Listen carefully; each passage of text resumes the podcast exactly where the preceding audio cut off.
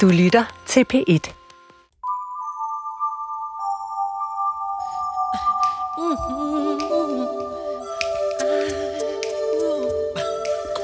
I'm gonna make a change for once in my life.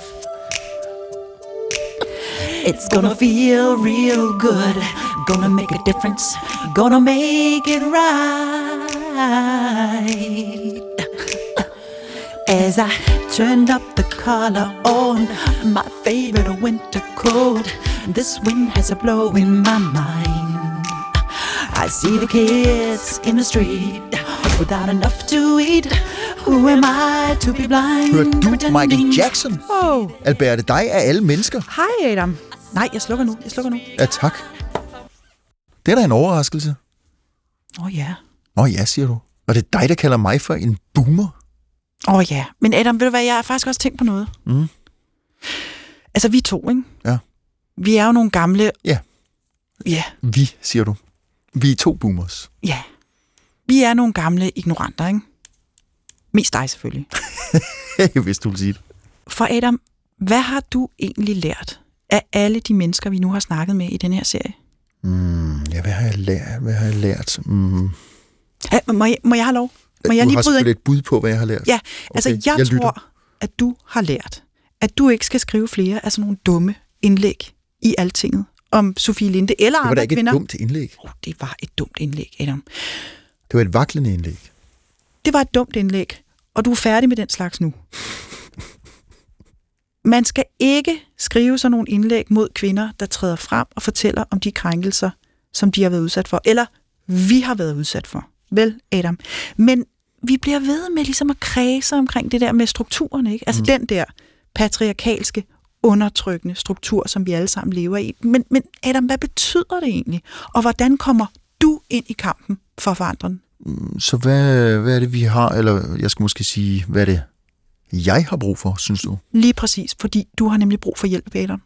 Jeg har brug for hjælp. Du har brug for hjælp Hvorfra? fra et ung menneske. Et ung menneske, Albert. Jeg er 51, snart 62. Jeg, jeg har noget øh, livsballast. Jeg har ikke brug for hjælp fra et ung menneske. Du har det ene ben i fjerbølgefeminismen, og det andet ben i graven. Adam, Tusind tak. du har brug for en, som tegner fremtiden, Adam. Som jeg altså ikke har lodder andel i. Ja, altså som du ikke selv kan vælge. Ja, altså nogle gange er man nødt til at vælge for dig. Du ved, hvad du har lyst til, men du ved ikke, hvad du har brug for. Og du har brug for Laura Dyrkrone. Som er hvem?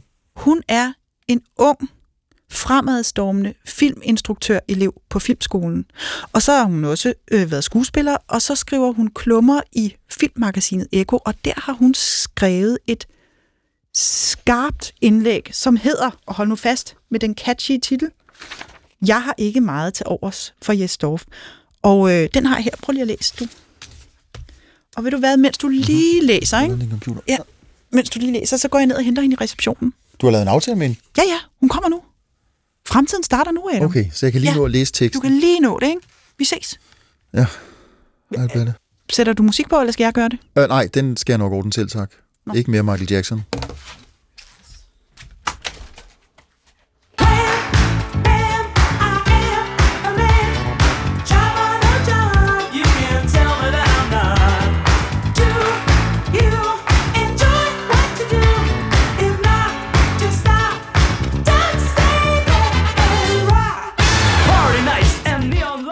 Velkommen, Laura.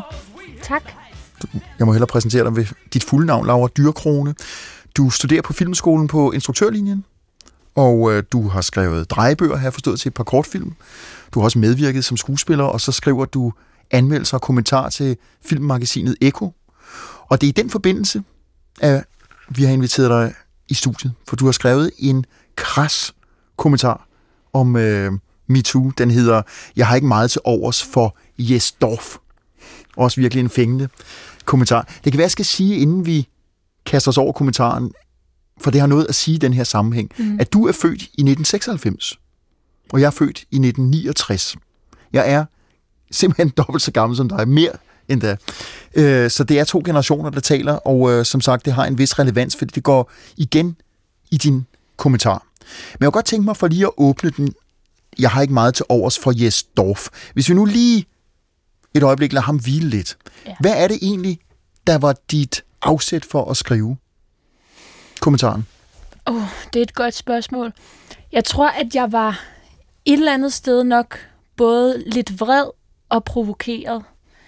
Øhm, og jeg tror egentlig, det der provokerede mig mest, det var, at jeg, øh, som jeg også nævner i min kommentar, sad og lyttede til det her sladderprogram, øh, det vi taler om, som er sådan lidt sådan en guilty pleasure for mig. Jeg lytter tit til det, hvis jeg har fri og sådan på en eller anden måde skal ned i gear, øh, og synes egentlig, det meste af det, der bliver sagt, er sådan lidt ligegyldigt, og ofte er jeg også ret uenig med de værter, der sidder der. Øhm, men det var lidt interessant, fordi øh, Henrik Kortrup var i studiet øh, sammen med Nils Pingborg, øh, chefredaktøren på Se og Hør. Ja. Og de skulle diskutere øh, Jes sagen sammen med verden Ditte Ockmann. Øhm, og jeg tror, jeg havde egentlig ikke forventet at blive provokeret af et program som det, vi taler om, men jeg blev meget provokeret af Henrik Kvartrup, og den måde, han ligesom talte om Jesdorf på, den måde, jeg synes, han tog ham i forsvar på, men ikke mindst også den måde, han talte om den kvindelige advokat på, den kvindelige vært for, eller det, chef for TV2. Øhm, der var sådan en nedladenhed øh, i den måde, han, han ligesom talte om, at Jastorf havde siddet foran et kvindetribunal, og det måtte jo være en hver mands største frygt at sidde over for sådan nogle glupske kvinder, som ligesom skulle fælde en dom over ham på en eller anden måde og afgøre hans skæbne. Og det synes jeg på en eller anden måde var så afslørende. Afslørende for hvad? Jamen, for en måde, som jeg synes mange mænd, og måske også især på hans alder, tænker altså, ja, øh, i forhold til kvinder. Og det har jo nok ikke været hans intention at sige noget nedladende eller afsløre en eller anden foragt for kvinder, men det synes jeg faktisk, han gjorde i det øjeblik. Øhm, jeg synes, at den måde ligesom at se kvinder på, at fordi der er nogle kvinder, der skal afgøre en mands skæbne, så er der nok en manglende objektivitet. Fordi kvinder, de præger hinanden og holder med hinanden, og nu skulle de ligesom bare fælde ham og straffe ham på en eller anden måde. Det synes jeg bare øh, er noget, desværre kan man sige, en kliché, som jeg bare oplever gentaget igen og igen. Og det er jo øh, et syn på kvinder, som jeg synes er nedladende. Og det provokerede mig. Ja, og det fremgår, fordi det er en kommentar. Og det var faktisk min motivation også ja, til og, at skrive det indlæg. Og det er et indlæg, der er skrevet med benzin, hvad jeg vil sige. Det er, det, det er hårdt, det er barskt. Øh, og nu nævnte jeg jo det med generationsaspektet. Normalt vil mm. jeg jo ikke mhm. sidde og fremhæve min egen alder. Mm. Øh, men, men du fremdrager det, og nu nævner du et par stykker ved, ved navns nævnelse, Henrik Kvartrup og Niels Pindborg, som er mænd i min generation, yeah. vil jeg tro. De er vel i 50'erne, jeg er selv 51. Hvis du maler med den brede pensel, synes du, det er typisk for altså generationen før dig, min, at mænd tænker på den måde, du der refererer, altså dybest set lidt nedladende om kvinder? Ja, det oplever jeg. Og det, det synes jeg er rigtig ærgerligt, fordi jeg oplever også, at mange af dem er ikke engang klar over, at de gør det. Altså, det er blevet så meget en del af en kultur, og så meget en del af et system, at det at diskriminere kvinder på baggrund af deres køn alene, det er noget ekstremt mange mænd gør, men de ved det ikke. De ved det ikke nødvendigvis, og det skræmmer mig.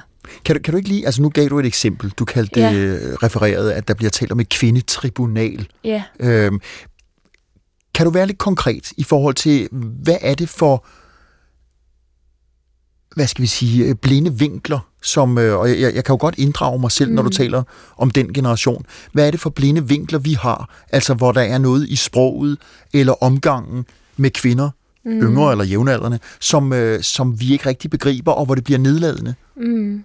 Jamen, jeg synes jo, et godt eksempel er, at når der er en kvinde, der får sat en grænse og får sagt fra over noget, over for noget, en uretfærdighed eller andet, hun har oplevet, øh, en krænkelse, ligesom Sofie Linde gjorde. Så i stedet for at lytte, så oplever jeg, at ekstremt mange mænd har sådan et behov for at irettesætte, eller belære, eller på en eller anden måde, hvad skal man sige, bringe dem selv ind i det. Få det til at handle om dem. Øhm, jeg oplever også, at enormt mange mænd har et behov for at sige, jamen sådan er jeg ikke. Og derfor behøver vi egentlig ikke tale mere om det. Fordi jeg er ikke på den måde. Jeg genkender ikke det billede af mig selv som mand. Laura, nu, nu får jeg jo faktisk ægte kuldegysninger ned ad ryggen. Ja. Fordi inden vi tændte for mikrofonen, Ja, der sad jeg og bedyrede min store Ja. uskyld. ja. Og det synes jeg jo også altså, er rigtig sjovt, at du gør. Fordi øhm, jeg har ligesom også lidt kunne mærke, at du har haft et behov for over for mig ligesom at, hvad skal man sige, berolige mig lidt. Altså, du er ikke en af den slags mænd. Du voksede op med en mor, som var feminist og ovenikøbet rødstrømpe, og du har aldrig set på kvinder som objekter. Hvorfor skal det overhovedet i tale sættes? Er det sådan, så jeg skal forstå, at du er en, en god mand, som er på min side, som er lydhør over for mig? Altså, i den ideelle verden, så vil der jo slet ikke være et behov for, at du fortalte mig det, fordi jeg ville da gå ud fra per default, at du betragtede mig som et menneske frem for et objekt. At du øh, tog mine rettigheder som kvinde alvorligt. Altså, jeg synes jo også, at der er noget interessant i, at, at det er noget, der bliver nødt til at blive i talesæt.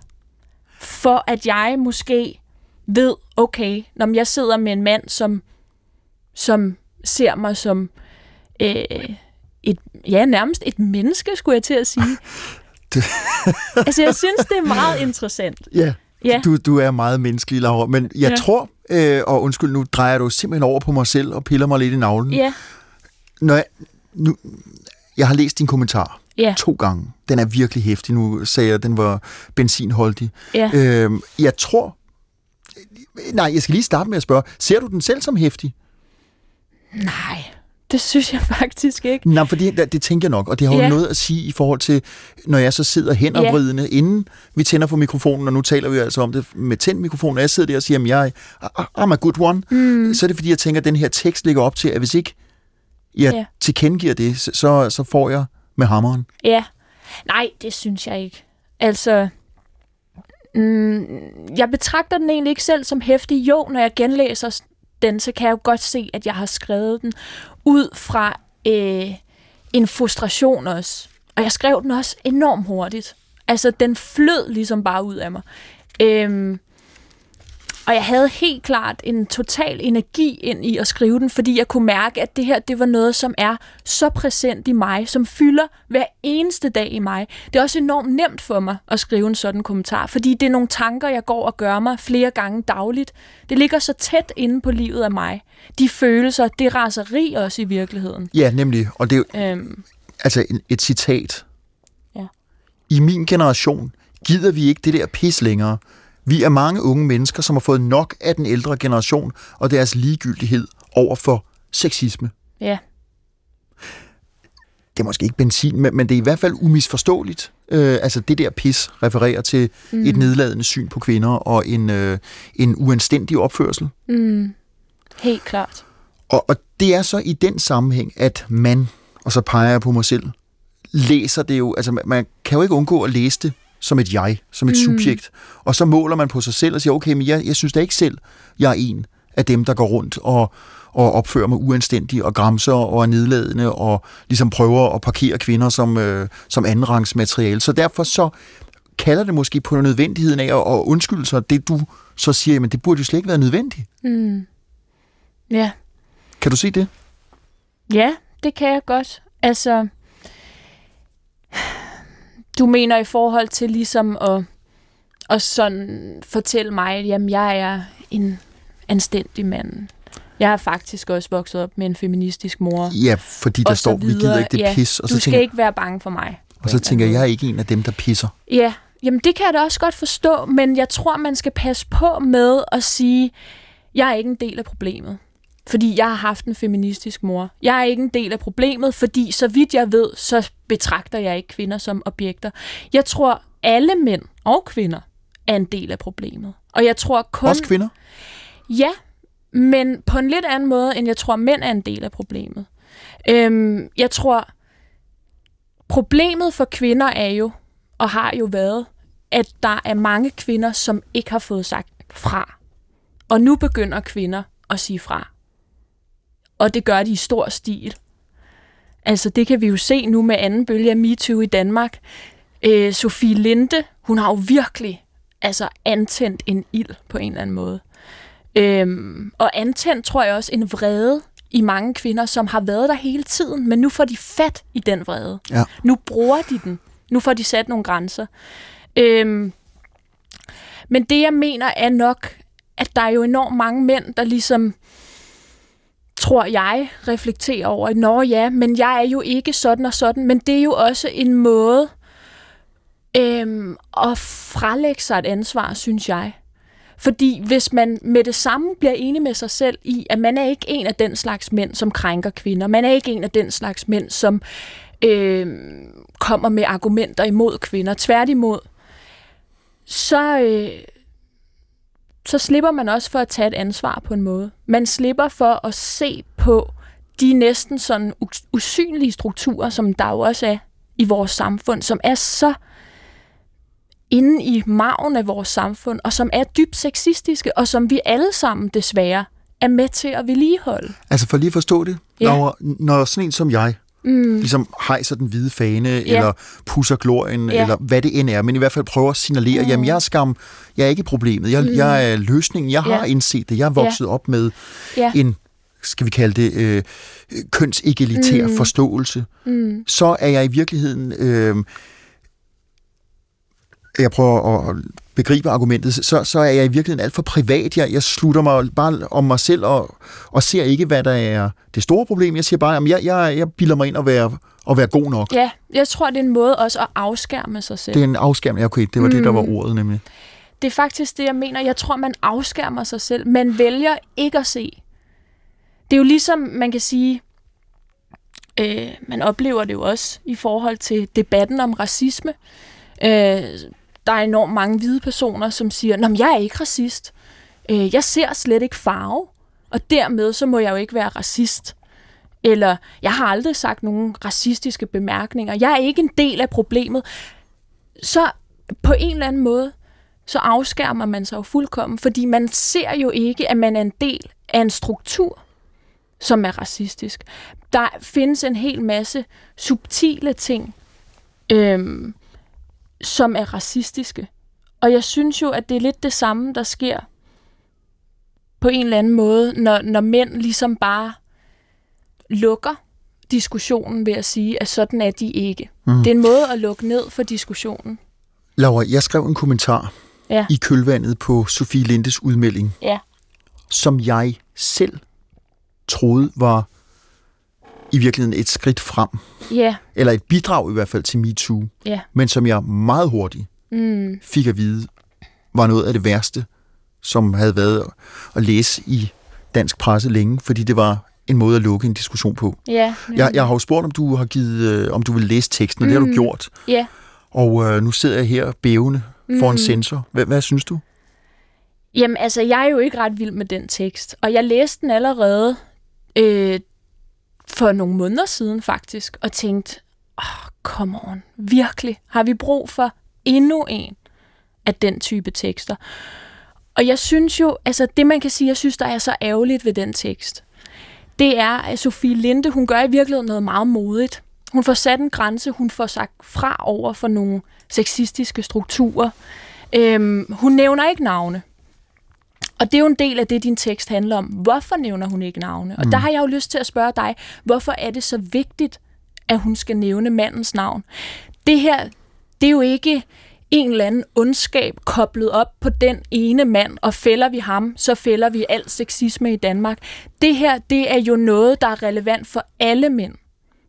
Øhm, og derfor så for mig, det at vælge, vælge at nævne et navn, det er på en måde overflødigt, fordi det er så meget en del af den måde, mænd og kvinder agerer over for hinanden på, at du kan ikke koble det op på et enkelt navn, eller to navne, eller tre navne. Vi bliver nødt til, på en eller anden måde, tror jeg, at se det som noget, der er strukturelt, som noget, der er systemisk. Altså, Men, men, men som mand, der bliver draget ind i det her, har man jo også en åbenlys, synes jeg, lyst til at forsvare sig og sige, det er ikke mig, jeg gør ikke sådan noget. Ja. Men problemet er jo nok, Adam, at det er jo også dig. Fordi, Hvordan det? jamen det synes jeg jo for eksempel, øhm, den, den kommentar, du skrev, på en eller anden måde jo også viser, at der er jo noget, du ikke har forstået.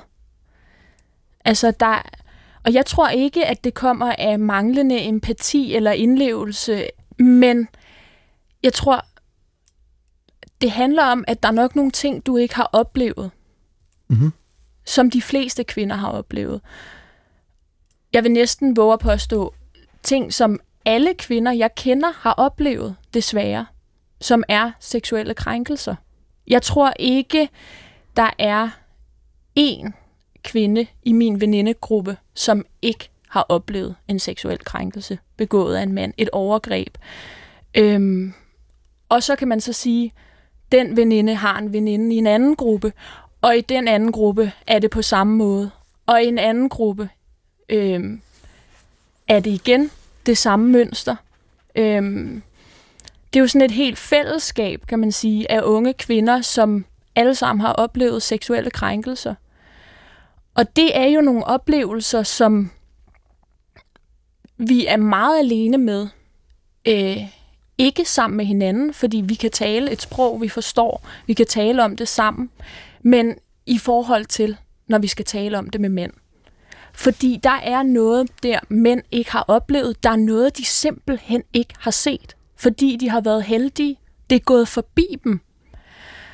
Og det er jo på en måde det, jeg synes, jeg oplever igen og igen, at fordi mænd ikke har set det, så tror de, at omfanget af det er meget mindre. Eller fordi de ikke har oplevet det hos sig selv, så tror de ikke, at deres kammerat er i stand til det heller. Men sådan er virkeligheden desværre bare ikke.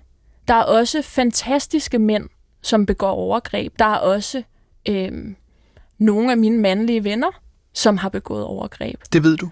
Ja. Øhm, og det er jo ikke, det er jo kloge, velbegavede, velartikulerede mænd, hvor mange af dem kalder sig for fanden feminister. Men det ændrer ikke på, at der har været nogle episoder i starten af vores 20'er, hvor de har begået overgreb, og måske ikke engang har været klar over det. Øhm, og det synes jeg jo bare er utrolig sigende på en eller anden måde. Det, det siger for mig noget om, hvor sindssygt stort det her problem er. Men også, altså, hvordan den der sexisme, den jo også på en eller anden måde er så betændt, men samtidig så indlejret i vores samfund, at kvinderne har sgu også internaliseret den. Ja, jeg vil lige til at spørge, hvad, hvad gør det ved kvinder? Ja. Den fælles oplevelse, du der taler om? Ja. Eller kollektiv erfaring? Jamen for mig at se, så hvis jeg bare skal tale om min venindegruppe, så er der et før og efter MeToo. Der var en måde, vi talte om de her oplevelser på før 2017 med Harvey Weinstein og alt det, det ligesom sat i gang. Og så er der en måde, vi talte om det på efterfølgende. Og det er to vidt forskellige måder. Jeg vil sige, at den første måde, vi talte om det på, inden MeToo, vi bagatelliserede det. Vi var meget ubevidste omkring, hvad der egentlig var foregået. Og vi internaliserede det forstået på den måde, at vi synes egentlig også selv, vi havde en vis skyld i det. Nå, Fordi hvilken skyld? Øh, jamen, de der klassiske, måske var det en aften, hvor man havde taget lidt for udfordrende tøj på. Ups, det skulle man nok bare have lavet værd med, fordi så var man nok ikke blevet ravet i skridtet den aften på bakken i Kødbyen. Eller, åh, måske skulle man ikke have stået klokken halv fire alene på den metrostation, fordi så var han nok ikke kommet og havde spyttet efter en, og derefter øh, kaldt en luder og Altså alle sådan nogle sindssygt ubehagelige oplevelser. Eller åh, den gang med min ven. Måske flyttede jeg lidt for meget med ham. Måske skulle jeg ikke have drukket det ekstra glas vin. Øhm, måske skulle vi ikke have lagt os på sengen og grinet. Altså, det kan være, at jeg bare skulle være gået hjem på det tidspunkt. Herregud, jeg troede jo, vi var venner, men altså, jeg var måske også lidt for åben. Altså alle de der ting, hvor man i virkeligheden placerer skylden på sig selv. Øhm, det var sådan den almindelige måde at tale om det på. Mm. Og så var det som om, at efter MeToo, der var ligesom noget, der gik op for os. Det gik op for os, at det jo for fanden ikke var vores skyld, det der var sket. Øhm, at vi burde da have lov til at gå i byen og klæde os, som vi ville. Vi burde have lov til at tage hjem, når vi ville, og stå på en metrostation på det tidspunkt, vi havde lyst til. Og der er ikke nogen regler for, at man skal tage hjem klokken to, altså hvis man har lyst til at tage hjem klokken fem. Eller man skal da have lov til at øh, være helt vildt fløtende sammen med sine venner, uden at det betyder, at man så har sagt ja til sex. Er, er, er I blevet vrede? Jeg tror, at i det øjeblik, det gik op for os, i det øjeblik, vi så andre kvinder reagere, andre kvinder sætte grænser, andre kvinder blive vrede, så, lo, så tillod vi os selv den vrede. Jeg tror i virkeligheden, den vrede har været der hele tiden. Men jeg tror, at MeToo har hjulpet med at tillade den. Og den har hjulpet ekstremt mange unge kvinder også, og sikkert også ældre kvinder, kvinder af alle aldre, til at mærke den vrede. Og turde mærke den, og turde give den lov. Og ligesom på en eller anden måde nok også kanalisere den ud, i stedet for at vende den indad, i stedet for at det bliver selvdestruktivt, og det kommer til at handle om skyld og skam, mm. så at vende den ud af. Så Laura, sådan en kommentar som, undskyld, jeg vender Ja. tilbage til mig selv, men det er jo et forsøg på at begribe også, hvordan jeg så Ja, er jogget ud i, i mudderbadet. Ja. Så, så når man skriver, som jeg har gjort, at Ja. øh, altså, måske er det i virkeligheden, Sofie Linde, øh, mere et øh, personligt stunt end udtryk Ja. for, at du har været øh, forfulgt, og, og altså skal man ikke også kunne tåle, at en mand siger et eller andet opskønt, så kan man jo bare svare ham igen, i, give ham igen med samme mønt, så, Ja. så har jeg simpelthen ikke begrebet ordentligt, hvad det er for en virkelighed, mange af jer yngre kvinder, eller kvinder måske i det hele taget, lever med. Ja, jeg tror, det er fordi, at du ikke kender til omfanget af det. Og jeg tror, ja, du siger det selv, du har nok ikke haft et begreb om den virkelighed, øhm, som man oplever som kvinde, som ved Gud er en helt anden virkelighed, end man oplever som mand. Øhm, det er på nogle måder to virkeligheder, som er vidt forskellige, og som jeg også tit oplever det, altså det er fandme svært for mange mænd at indleve sig i kvinders virkelighed. Men det bliver hele tiden krævet af kvinder, at vi indlever os i mænds virkelighed. Og det er vi også virkelig dygtige til, synes jeg. Øhm, også i fiktionen. Åh, oh, der er mange mænd. Er det en film, der handler om en kvinde med kvindeproblemer? Nu laver jeg altså citationstegn, eller hvad det hedder, gåseøjne. Øhm, åh, så ved de ikke lige, om de magter at se det. Mens film med mænd i hovedrollen, det bliver jo betragtet som det universelle. Der er der enormt mange kvinder, der kan sidde og være dybt berørte af en film, selvom den har en mand i hovedrollen, og det er nogle mandlige temaer. Bare se på druk. Den bliver hyldet alle vegne. Det er endnu en film om midaldrende mænd med midaldrende mænds kriser. Altså, det er der, der er masser af kvinder, det kan de da sagtens indleve sig i. Men jeg oplever, at det er sværere for mænd at indleve sig i kvinder. Det oplever jeg. Og jeg oplever, at vi som kvinder, vi er opdraget til at indleve os i mænd. Laura, du skriver i din kommentar, Ja, og det er jo en forlængelse af det, du er inde på nu. Vi vil have et systemskifte. Systemet er pilrådent og har været det alt for længe. Vi gider ikke halve løsninger. ja, Vi vil se handling, udråbstegn, ja, og så er den forbi. ja. Men det er det, jeg vil spørge dig til. Altså systemskifte og handling. Mm. Hvad ligger der i det? Ja, så kan man også sige, hvad mener jeg egentlig med system? Og det har jeg også tænkt over, efter jeg vidste, at jeg skulle ind og tale om det her. Altså, hvad mener jeg egentlig med et system? Øhm, og der kan man sige, det kan jo igen måske blive meget abstrakt, men jeg vil jo prøve at være lidt konkret i, hvad jeg egentlig mener, når jeg siger et system. Jeg tror jo egentlig bare, at det jeg mener er, at når sexismen er en så dybt indlejret i vores kultur, at mange mænd krænker kvinder, uden egentlig selv at være klar over, at de gør det. Mange mænd siganerer kvinder, men det er blevet så stor en del af normen, at, igen, min pointe, at de ikke selv ved det.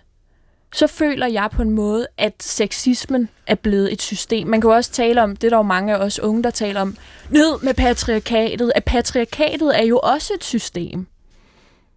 Og det er jo et system, som vi på en eller anden måde skal gøre op med, både til gavn for mænd og kvinder. Altså, men også, vil jeg lige understrege, også i høj grad for mænd.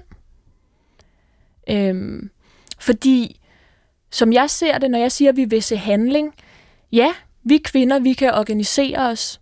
Øhm, vi kan kalde os feminister. Mm. Mænd kan kalde sig feminister. Men mænd skal også finde deres egen indgang ind i den feminisme. Sådan en som mig, Ja. eller folk fra min generation, Ja. du har jo nævnt nogle stykker før.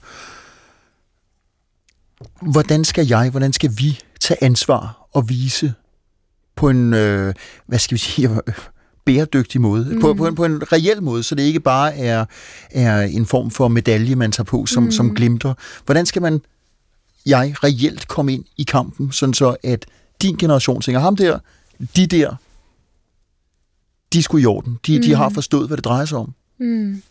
Man skal først og fremmest lytte. Og så tror jeg, man skal bruge mindre tid på at gå i forsvarsposition.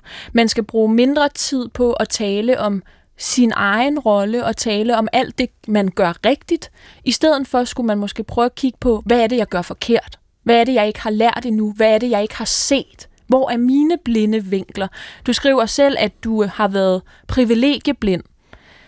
Øhm, jeg tror virkelig, det handler om, at man tør lytte til kvinder, og tør lytte til kvinders fortællinger, og tør tage dem alvorligt, uden at gå i forsvar.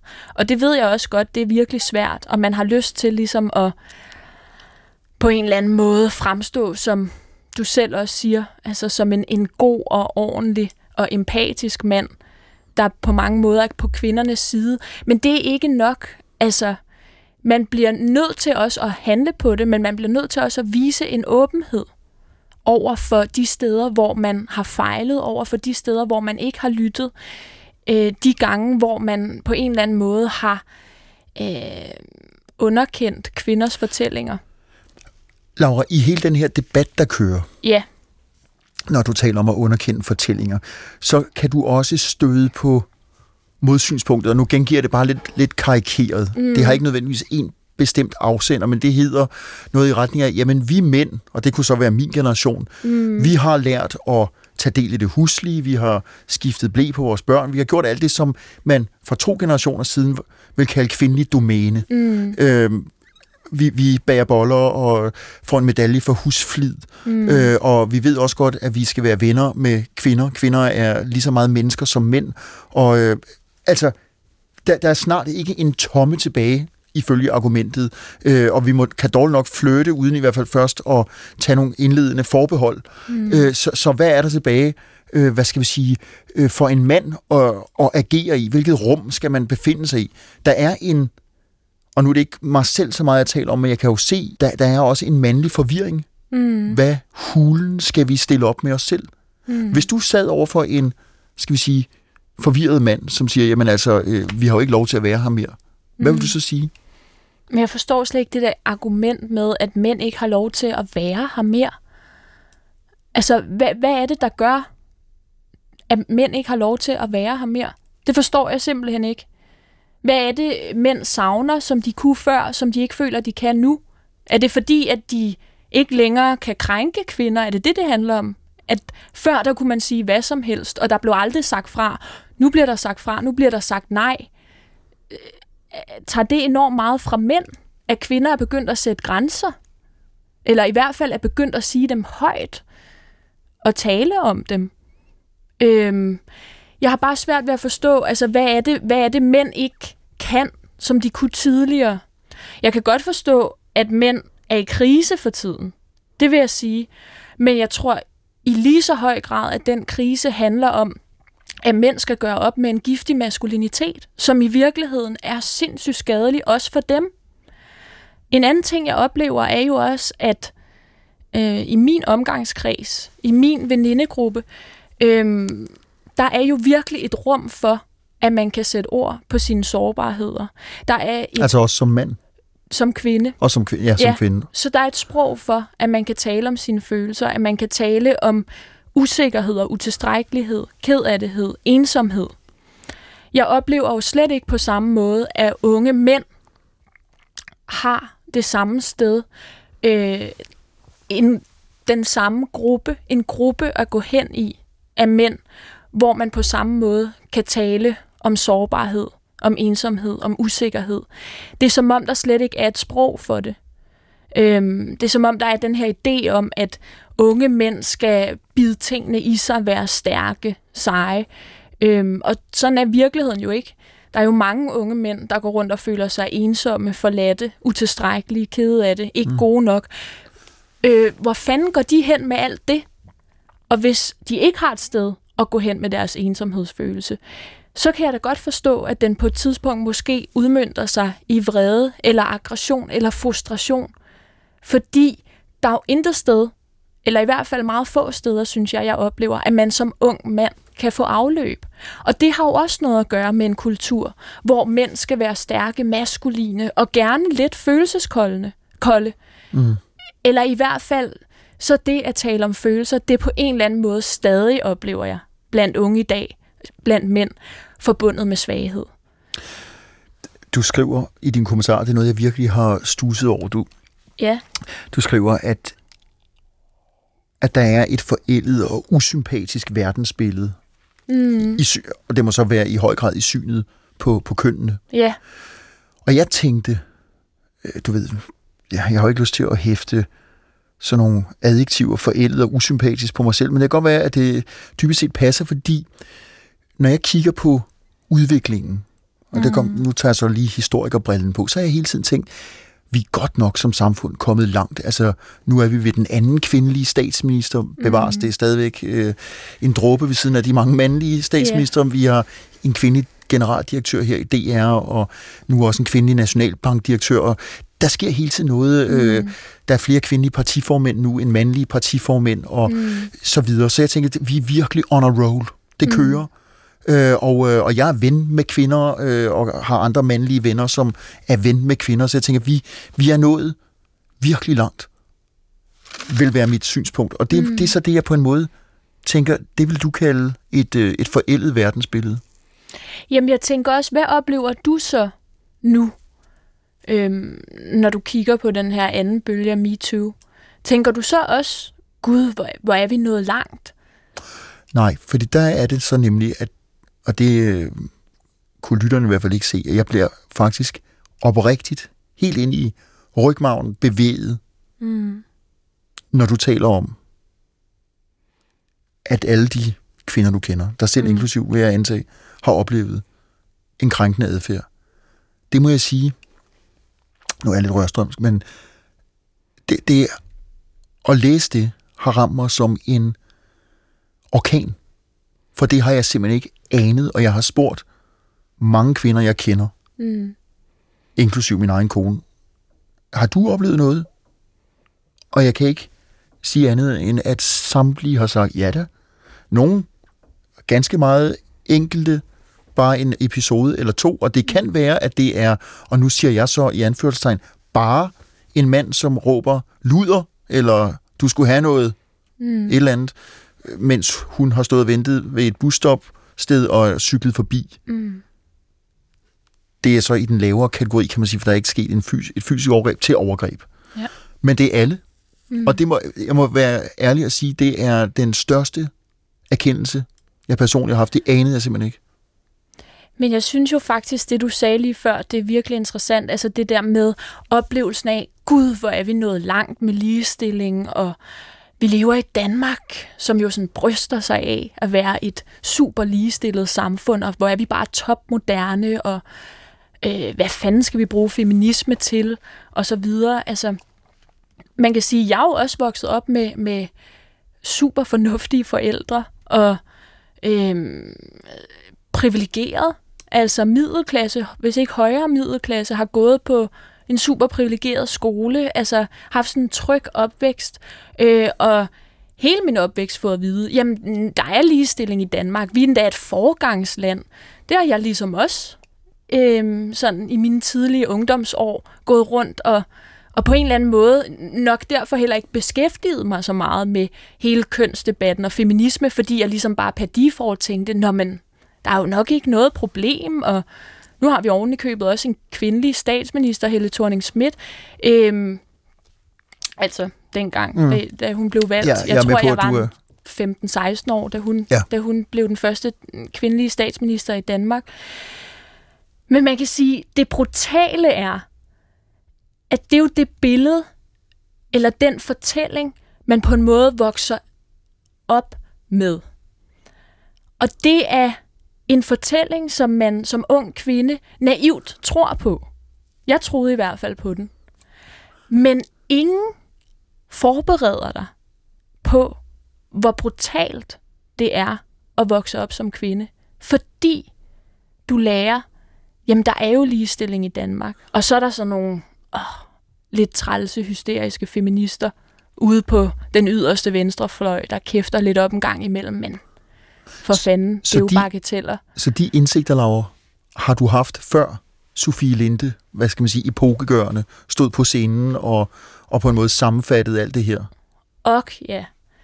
Altså, som jeg sagde før, så synes jeg jo næsten noget af det kyniske er, at man får fortalt den samme historie igen og igen. At mænd og kvinder er lige, at, at der er ligestilling i Danmark. Men den virkelighed, man vokser op i som kvinde, føles fuldstændig anderledes. Den føles på en måde, som ikke er i overensstemmelse med den fortælling. Så jeg oplevede i hvert fald som 17-18-årig, at være fuldkommen splittet. Øhm, fordi min egen oplevelse af at være kvinde i Danmark, øhm, og kvinde generelt, hang ikke sammen med alt det, jeg var blevet fortalt. Øhm, og derfor så tror jeg jo også, at man har en følelse af, når måske er det bare mig. Måske øh, den uretfærdighed, jeg synes, jeg oplever, den er måske slet ikke berettiget. Måske er jeg bare lidt ekstra følsom. Men så er der jo måske konkurrerende følelser af uretfærdighed, fordi nu indleder jeg med at sige, at din kommentar handler om Jes Dorf, som jo har bedyret sin Ja, uskyld, og i hvert fald mener, at han er offer for et, øh, et justitsmord. Og der er andre mænd, som har sagt, prøv lige at høre, altså, vi er ikke krænkertyper, og nu skal vi fremhæves øh, på forsiden mm. af, af boulevardaviserne, og vi mister jobs og anseelse, og får slået øh, skår i prestigen mm, for noget, som øh, er et synspunkt mod et andet. Mm, Og det er båret af en følelse af, jamen, altså, vi er, vi er ikke de her krænkertyper, mm. som, øh, som er derude. Og derfor er det uretfærdigt at kaste sten mod os. Ja. Men det er jo igen så interessant. Altså, jeg har jo også lært, at en krænker, det var sådan en mand, der springer ud af en busk en mørk aften. Sådan en ondskabsfuld mand. Sådan ser en krænker ud. I en beige cotton coat. Ja, præcis. Det er sådan en, man skal holde øje med. Det er en krænker. Det er en voldtægtsmand. Øhm, okay, det narrativ har jeg ligesom købt ind på. Men hvad fanden gør man så, når det er en, man kender, der begår et overgreb? Når det ligesom er den historie, man, man har fået fortalt, at sådan ser en overgrebsmand jo ikke ud. Han er jo ikke en af dine venner eller bekendte, eller han er jo ikke mega velformuleret og i ovenikøbet ret morsom og sjov og hyggelig at være sammen med. Øhm, det er jo ligesom den der konflikt imellem, hvad man har lært, og hvad man så gør sig af oplevelser gennem sin ungdom som kvinde. Og man kan sige, det er jo lidt det samme med i forhold til Jastorf. Altså, der er jo nogen, der vil sige, jamen, han er jo sådan en folkekær tv-vært. Vi er jo alle sammen set på ham de sidste 20 år. Sådan en rar, sympatisk mand. Det, at han skulle være i stand til at begå et overgreb, det virker sådan fuldstændig surrealistisk. Han er jo ikke sådan en type mand. Men der tror jeg jo bare, man skal igen kigge på, at problemet er jo, at det jo i virkeligheden nok er alle typer mænd, der kan begå overgreb potentielt. Også sådan en type som Jes Dorf. Øhm. Ja, Og det er jo ikke... Det er jo det, er jo det der er så uhyggeligt på en måde. Men Laura, så, så kommer vi til... Og det er uhyggeligt. Ja. Helt enig, men det er så der... Og det kan godt være, at jeg stadig ikke helt kan komme ud af min egen Ja. lille boble, men det er jo så der, hvor jeg får lyst til, lige så snart du siger det, Ja. At råbe, ikke mig, ikke mig, Ja. fordi det er de andre. Mm. Øhm, og, og der, hvor jeg godt kan se, at jeg ikke kan slippe ud af labyrinten. Jeg kan jo ikke bare sige, at det må være fem brødne kar, Mm. når du siger, at alle i din venindegruppe har oplevet krænkende adfærd eller ligefrem mm. overgreb. Og i andre venindegrupper er det det samme. Og når man multiplicerer det, så er det en kollektiv erfaring for kvinder, Mm. at mænd begår utærligheder. Mm. Så derfor ved jeg så nu, også når jeg lytter til dig, at jeg kan jo ikke bare henvise til, at det må være nogle enkelte mænd. Men, Nej. men hvad gør man så, Laura, når man, undskyld, nu kommer jeg til at lyde gamle Laura, men, men Ja. når- når man er sådan en som mig, som ikke vil være en del af det problem, Mm. og gerne vil tydeliggøre det. Ikke fordi jeg skal puske glorie, men fordi jeg også gerne vil vise over for for eksempel mine sønner, mine teenage-sønner, at, at der altså også er mænd, forhåbentlig alligevel mange mænd, Mm. som ikke kunne drømme om at være en del af, mm. af hvad skal vi sige, den øh, nedgørende adfærd. Mm. Du siger lytte, det er en ting. Ja, og så... Altså... Måske også altså, i, i forhold til for eksempel det, du skrev om Sofie Lin- Linde. Jeg er lidt nysgerrig på, hvad, hvad, hvad var det for et behov i dig, der gjorde, at du fik lyst til at skrive den kommentar? Hvad, hvad var det ligesom, da du så Sofie Linde, eller lyttede til det, hun sagde?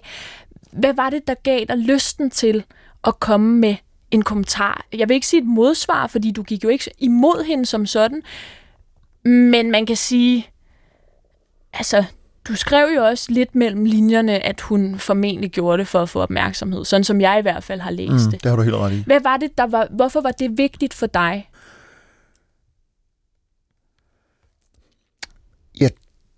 Jeg tror, at det, der provokerede mig ved Sofie Linde, var den forestilling, jeg havde. Altså, hun er jo hammerende dygtig, det ved alle.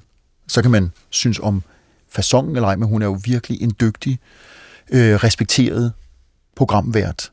Og jeg tænkte, dig, Sofie Linde, som står der, altså du øh, er vært for det ene og det andet og det tredje højt profileret program. Du tjener sikkert en særdeles øh, klækkelig hyre. Du er on top, bliver ovenikøbet brugt, hvis det skulle være positivt som reklame for McDonald's. Og så står du der og taler om dig selv som et offer. Come on. Hmm. Du kunne bare have sagt til vedkommende, skrid. Hmm. Det var min logik, fordi jeg tænkte, hun er så stærk. Hun, hun, hun er spydspidsen af det, som yngre kvinder må være. At, øh, at I kan da bare, vil jeg sige, nu er det den lidt ældre udgave af mig, der nu taler, ikke? Jo. Hun kunne da bare vende ryggen til ham, eller, øh, eller have verbalt overfuset ham. Og når jeg siger bare, så er det fordi, jeg tænkte, sådan var det. Som nævnt før, for mig har den helt store øjenåbner været, at der ikke er noget bare i den her sammenhæng. Fordi, Laura, du er også en stærk kvinde, fornemmer jeg. Og jeg forestiller mig, at mange af de veninder, du har, også er tænkende, veluddannede, øh, selvstændige kvinder, som alle sammen så åbenbart har den erfaring, og I ikke bare har kunnet sige skrid, ikke bare har kunnet skubbe mand væk. Tænk, jeg har ikke tænkt over det Hmm. før, i virkeligheden i kølvandet på Sofie Lindes optræden. Mm. Tænker du nu også, altså at, hvor du før tænkte, tænk, at hun, som er så on top, at hun ligesom skal, som det lyder på mig i hvert fald, give sig selv lidt ekstra opmærksomhed med lige at fyre sådan en historie. Mm. Øhm, tænker du nu, jamen måske er det jo netop fordi, hun har den position, hun har, at hun var i stand til det. At hun var i stand til måske også at tale på vegne af nogen, som jo ikke har den position eller magt, som hun jo på en måde har fået. Altså, der er jo en hel masse andre kvinder, hvis de havde sagt det, hun sagde, så var de ikke blevet hyldet. Men tværtimod, nu som det er i dag, så er der sket noget. Så er man begyndt at lytte, men der er jo også en helt vildt stor risiko forbundet med at sige det, hun sagde.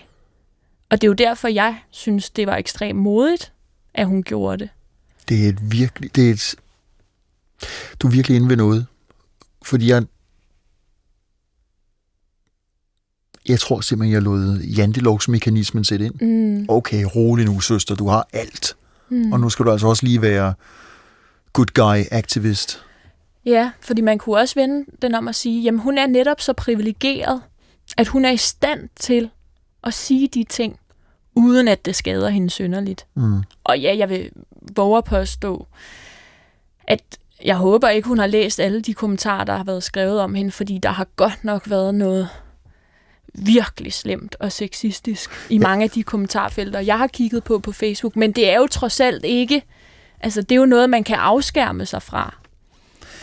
Øhm, men hun har jo virkelig været i en position, hvor hun jo også kunne tale på vegne af alle dem, som ikke har haft en stemme. Sådan ser jeg det jo. Mm. Det, øh, Hun bruger jo sin platform, synes jeg, enormt stærkt og fornuftigt. Langt mere fornuftigt, end hvis hun havde undladet at fortælle sin historie. Jeg synes, det var så stærkt, og jeg synes, det var rigtig vildt at opleve, at hun netop ikke nævnte et navn, men hun talte direkte til manden og sagde, du ved godt selv, hvem du er. Det var også lidt uhyggeligt, fordi, og det tror jeg jo også, at det der er mange mænd, der er blevet skræmt af, at det der, du, du ved godt selv, hvem du er, det kunne jo være rigtig, rigtig mange mennesker. Det, Det var- kunne jo være rigtig, rigtig mange mænd, ikke? det var lige præcis det. Det blev følt som om, at det var den... Det var næsten som mand. om hun talte til en selv, måske, ikke? Jo. Det er interessant. Hun talte til en specifik mand, og på en måde også til noget i alle mænd.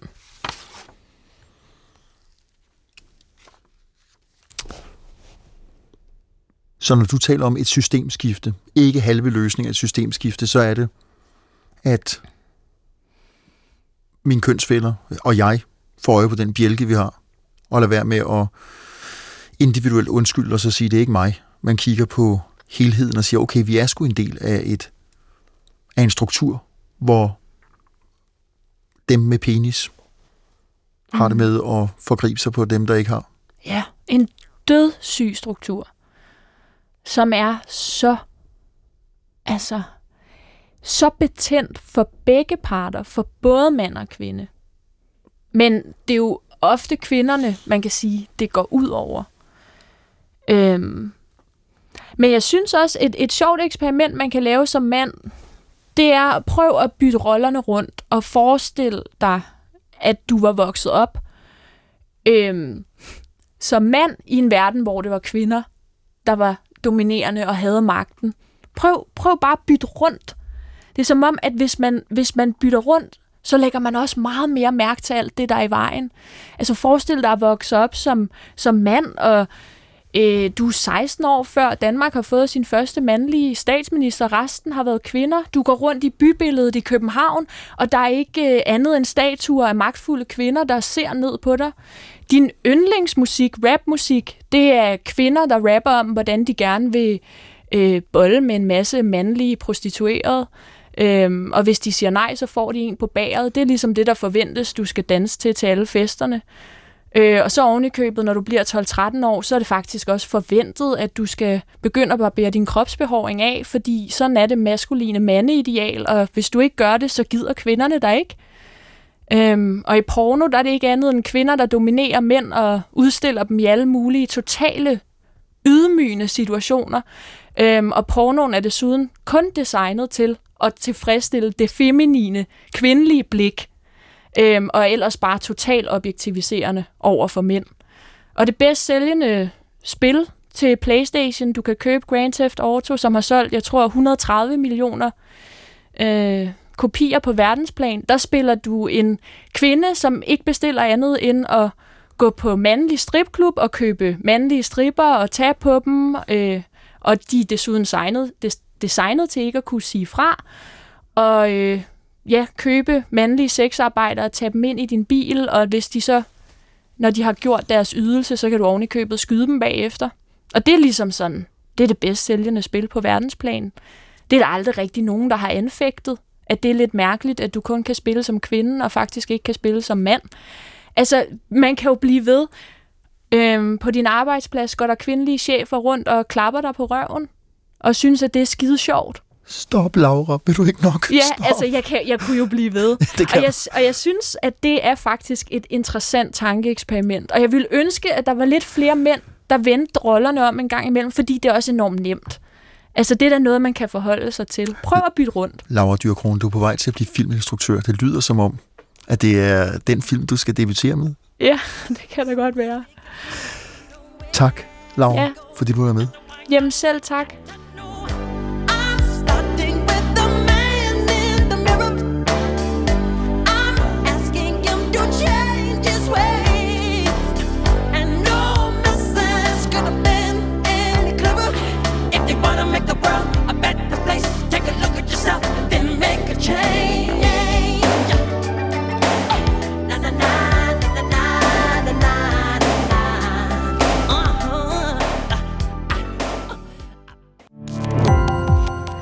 Gå på opdagelse i alle DR's podcast og radioprogrammer. I appen DR Lyd.